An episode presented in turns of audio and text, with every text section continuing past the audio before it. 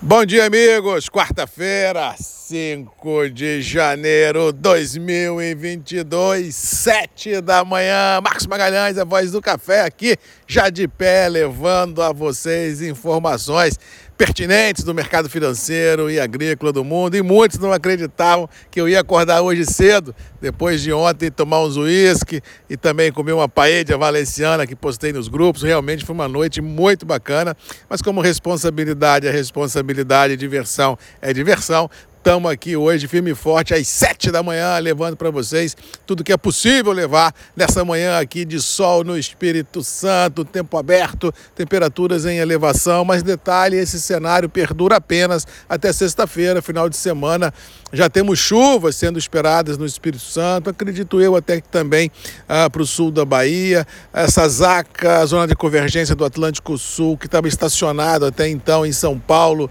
sul de Minas, Triângulo Mineiro, sobe um pouco no mapa, acomoda um pouco aqui no Espírito Santo, ou seja, vamos ter os próximos dias de sol, mas final de semana chuva, até pelo menos segunda ou terça-feira, depois realmente o tempo volta a abrir, caracterizando, como venho falando aqui, na região do Conilon, um verão típico, ou seja, não acredito em veranico, não acredito em chuvas torrenciais, não acredito em altas temperaturas, acho que vamos ter um verão de chuvas esparsas, temperaturas amenas, propiciando realmente as lavouras de Conilon, tanto no Espírito Santo quanto no sul da Bahia. No caso do Arábica, a situação é um pouco diferente, por lá temos um verão bastante chuvoso, mas diga de passagem, chuva no verão e em dezembro não resolve nada,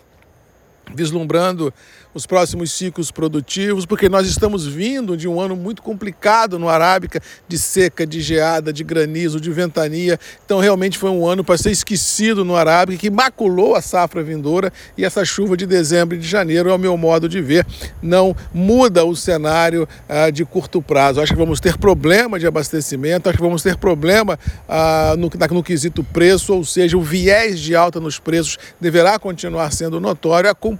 infelizmente, no viés também de alta dos custos de produção, porque estão aviltantes e não há no cenário nenhum fator que faça com que esses custos desenhem uma curva de baixa, já que dólar é para cima e a geopolítica uh, global não permite que a gente imagine custos em baixa pelas verdades das quais o mundo está vivendo e sendo colocada na mesa. No mercado financeiro, ontem tivemos um dia mais ou menos apático, de bastante lateralidade dos mercados, sem consistência, todo mundo acompanhando fidedignamente o desenrolar do Fed, ou seja, do Banco Central Americano, no que se refere à possibilidade ou não de aumento de taxas de juros. Ontem, mais uma vez, discursos nos Estados Unidos dão conta de que as taxas irão subir talvez duas ou três vezes ainda em 2022, e isso deixa o mercado pisando em ovos, ressabiado, e isso eu não estou nem levando em consideração essa variante da Omicron da, da Covid que vem realmente assustando tudo e todos,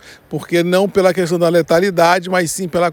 pela função dos contágios mundo afora que tem realmente entupido o sistema de saúde globalmente falando, com empresas tendo dificuldades de gente para trabalhar, companhias aéreas com dificuldade de montar tripulação para decolar os aviões. Realmente tem um cenário assim desafiador dessa variante, dessa cepa né, da Omicron a mundo afora que ninguém sabe ao certo o que vem por aí. De fato de direito, temos a seguinte observação: ela é contagiosa em excesso, mas não mata, mas pode congestionar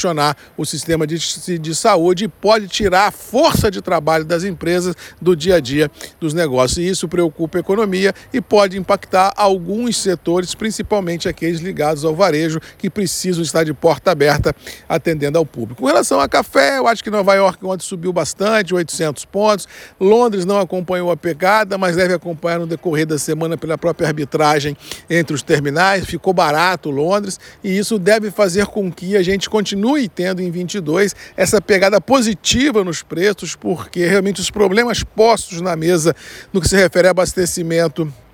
e com certeza a levada desse café a porta dos consumidores continuam na mesa sem solução. O apagão logístico está aí, temos problemas também. A climáticos mundo afora, ou seja, não consigo enxergar em curto espaço de tempo nenhuma variável que faça com que Nova York e Londres derreta e o preço do café venha correndo atrás. Muito pelo contrário, acho que vamos ter um 22 positivo para os preços, acho que vamos ter 22 com grandes emoções e acho que vamos ter 22 realmente colocando um pouco mais de pressão na ponta daqueles que precisam talhar compromissos de curto prazo. Estamos começando o ano, a morosidade da primeira semana de janeiro é fato, mas tudo indica que com o passar do tempo, quando as empresas realmente começarem a colocar pressão na ponta compradora, os preços podem voltar um pouco os seus patamares, tanto para Conilon quanto quanto parábica, ou seja, acredito piamente que essa pasmaceira que o mercado vive da primeira semana de janeiro é passageira e que nós estamos em contagem decadencial para outra vez ganhar ritmo e colocar o carro na rua. No mais, vamos ficando por aqui.